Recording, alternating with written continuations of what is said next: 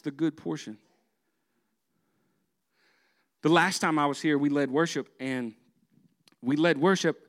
When I remember standing, I was standing here, jumping up, losing my mind, because that's how I do worship, right? Because I need to lose a few pounds, so I'll just sweat it off on stage, okay? And so I'm jumping around, and I remember looking to my buddy Kyle, who's the director of Far Flung, and I said, Can you believe 48 hours ago I was in jail? The last time I was here, I had just been released from prison, from a jail in Africa. It's a pretty, pretty kind of scary situation.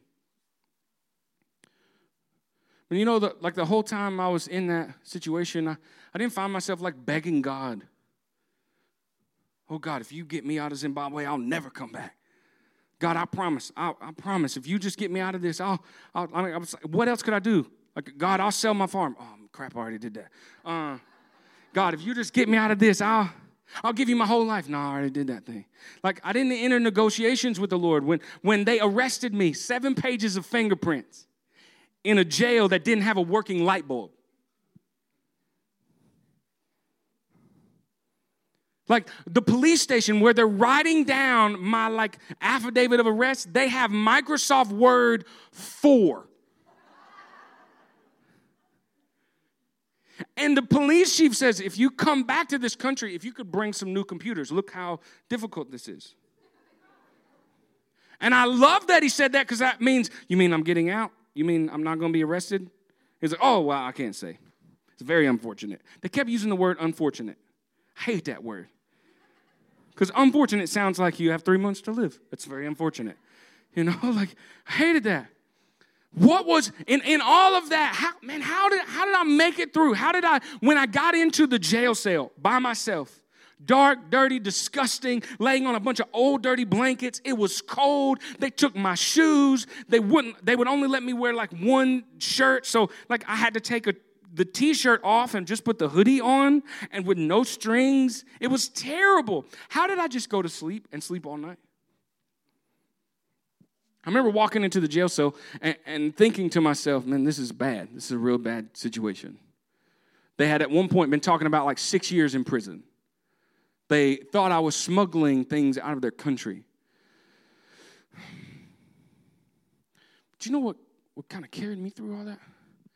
Is I had already received the good portion of the Lord. Like that good portion. Jesus says, Mary has the good portion.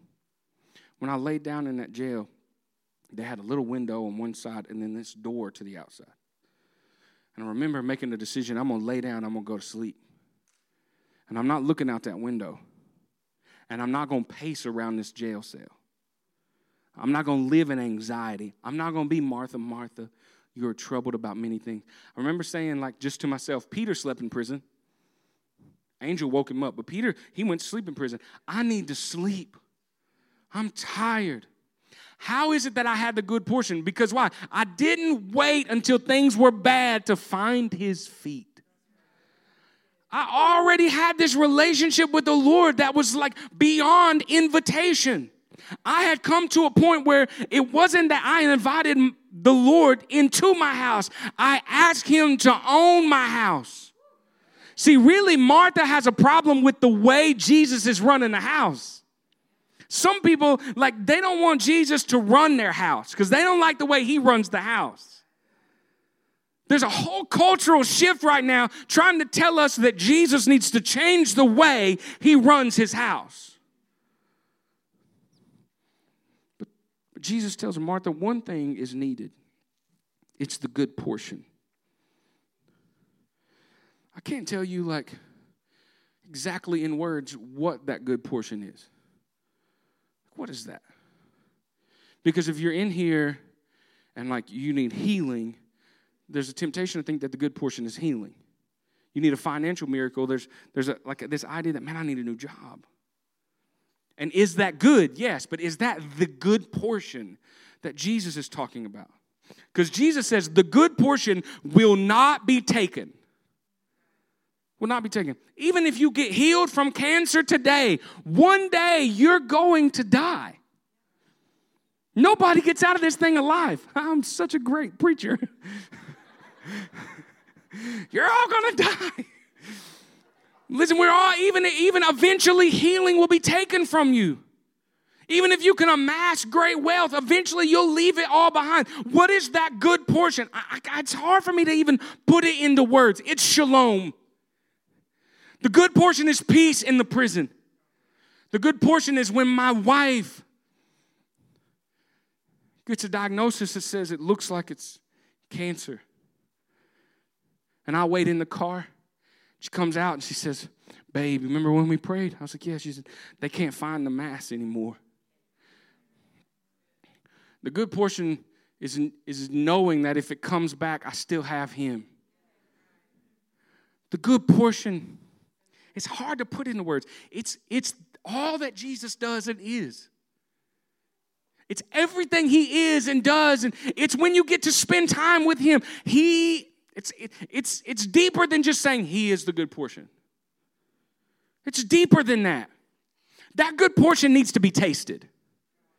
The good portion of God is more than just coming down and saying a sinner's prayer. It's so much richer than that. That good portion of Jesus is it is the reason they knew to call for him when Lazarus was dying. Cuz later Lazarus is dying and they call for Jesus.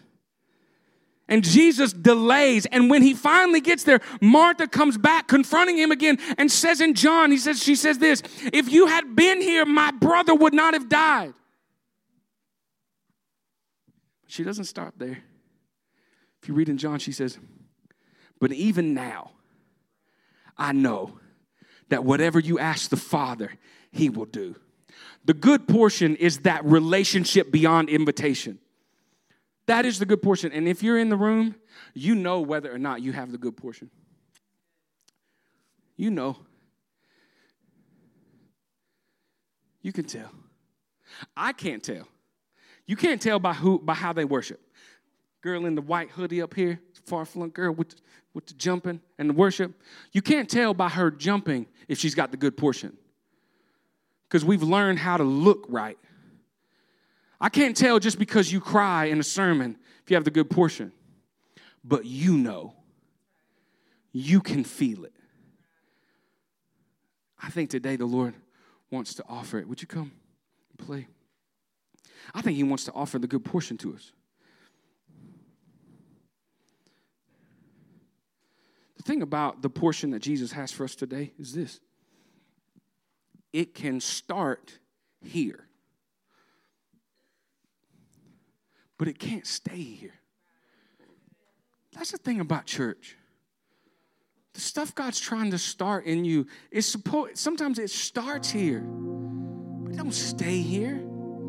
That's why if we're living Sunday to Sunday, we're like dying inside. Because it only starts here. Listen, sweetheart, you got to live, live this out. Last week I preached at a church, and a little girl came down to the altar. She looked to be about 12, which probably means she was 21. I'm reaching that point in age now where I'm like, man, how in the world are these people so young? She comes, she's about 13 years old. She's just standing back. She didn't really come up for prayer. I think she just came because her family came up. And she caught my eye and I said, Listen, sweetheart, what can I pray for you about? Her eyes began to well up with tears. She couldn't hardly speak. And I said, Man, it's not hard. I told her, It's not hard. I said, Jesus can give you peace. I said, sweetheart, receive his peace. Shalom. They texted me the other day, like two days ago. Her mom got word to somebody at the church who got my Facebook or my, not my Facebook, my cell phone number, and said, her mom wanted me to tell you it was like taking a different kid home. All week long, she been like a different kid. What happened, Brian? The good portion. Oh, she found the good portion. The good portion is more than repeat after me prayers. It's the good portion.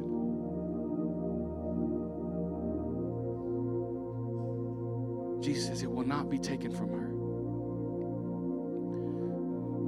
Sometimes Martha gets this kind of like difficult reputation.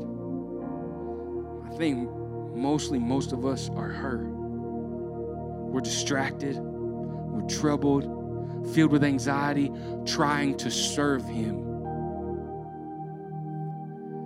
instead of just sitting. Far flung's in a place right now where our world right now is about shalom. It's about peace. I have to fundraise my salary for missions. I left a church that was debt free with staff and $600,000 in the bank. Had my dream home. Great church. I left all that to go fundraise during a pandemic.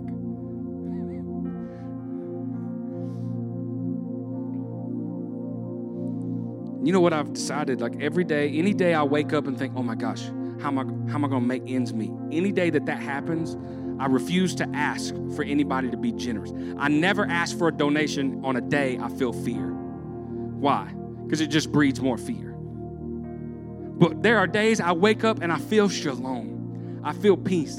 And suddenly, like names will come to my mind, and I'll call somebody and say, Hey, listen, I'm going to Ecuador. I don't know if you want to be involved. And it's like they'll just throw money. They'll be like, "Yeah, I'm, i do. I want to be involved." And I was like, "Cool. Well, if you, how can I give? Do you need a check? Do you need? you need to drive to Tennessee?" I was like, "No, it's cool. You're in California. Just stay there, because everybody else is coming from California right now. Just stay there, okay, man." Shalom, peace. Jesus says, "My shalom I give to you. My peace I give to you." Jesus said, "I did not come so you could serve me. I came to serve." Everywhere I go, on every continent I go, I think about this great commission that Jesus gave Africa, Ecuador, Thailand, Cambodia, the Arctic, South America, Central America, all these places. You know what I found? Jesus did not come to make lower class people middle class. Jesus did not come to make middle class people upper class. He came to make broken people whole. Full stop. Would you stand with me all over the room?